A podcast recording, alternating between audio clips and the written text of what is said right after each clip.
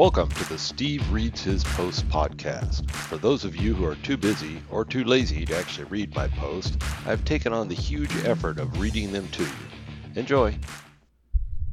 The last nail in the on premise coffin.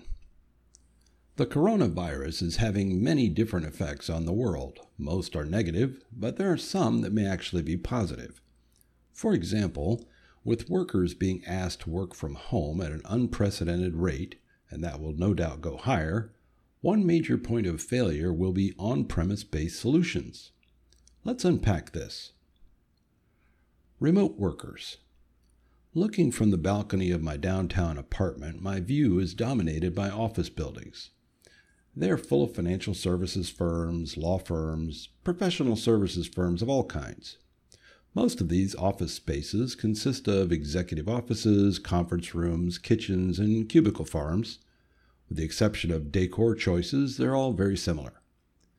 Recent events have led many of these firms to voluntarily yet reluctantly allow many of their people who work in these spaces to work from home, temporarily.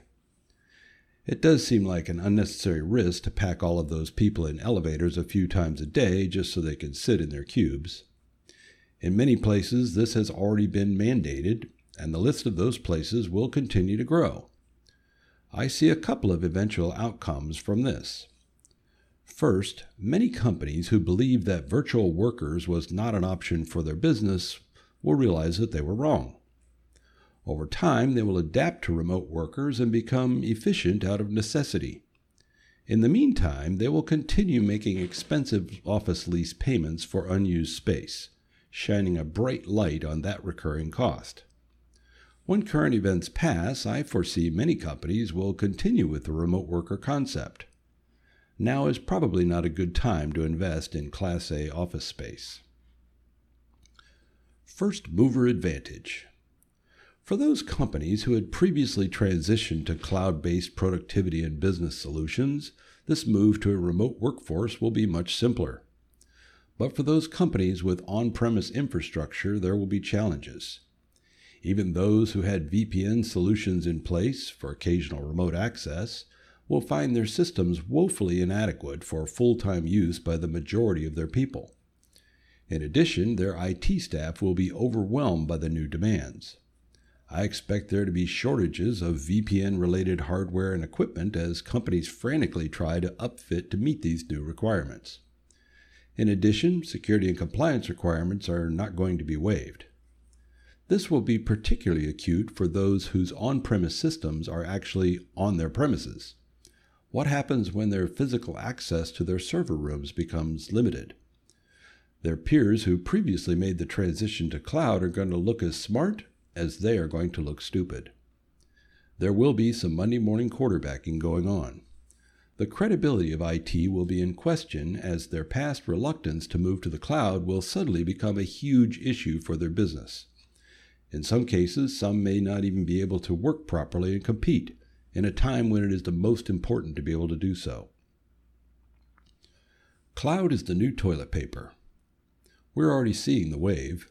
Every customer who had been talking to us about moving to the cloud is now wanting to execute on that immediately some out of necessity because of reasons I explained above, and others who are seeing this as a good time to make a disruptive move like migrations and be prepared when current events pass.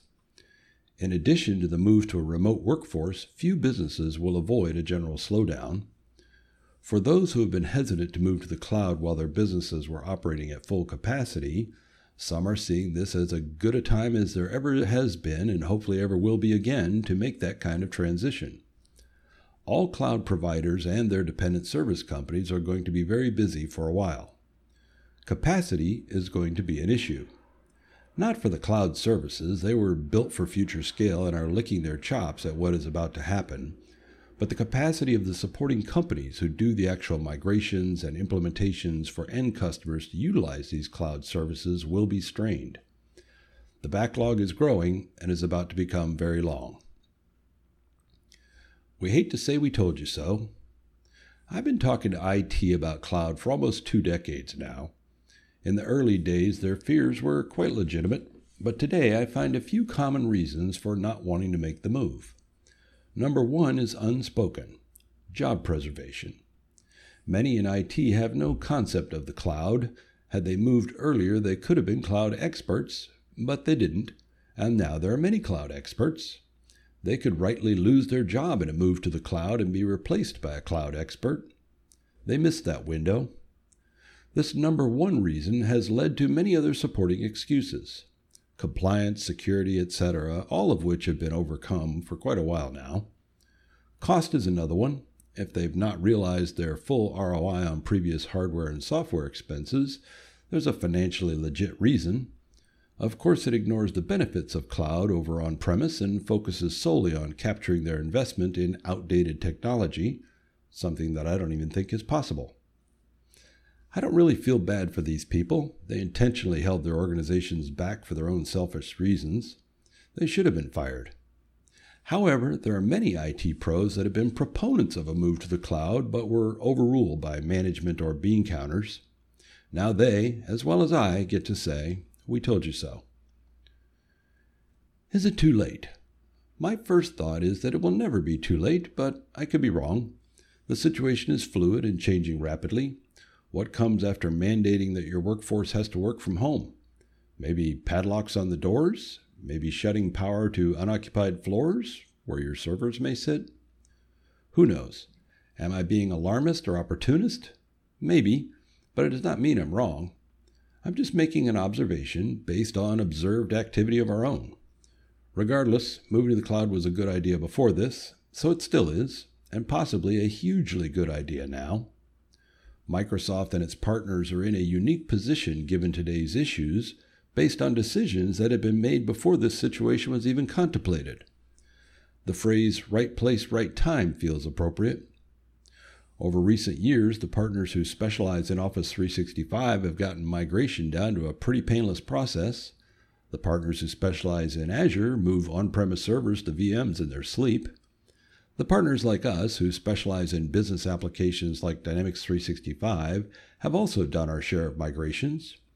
We even offer a free on premise to online migration briefing to explain the process. Go to appsource.com and search ForceWorks.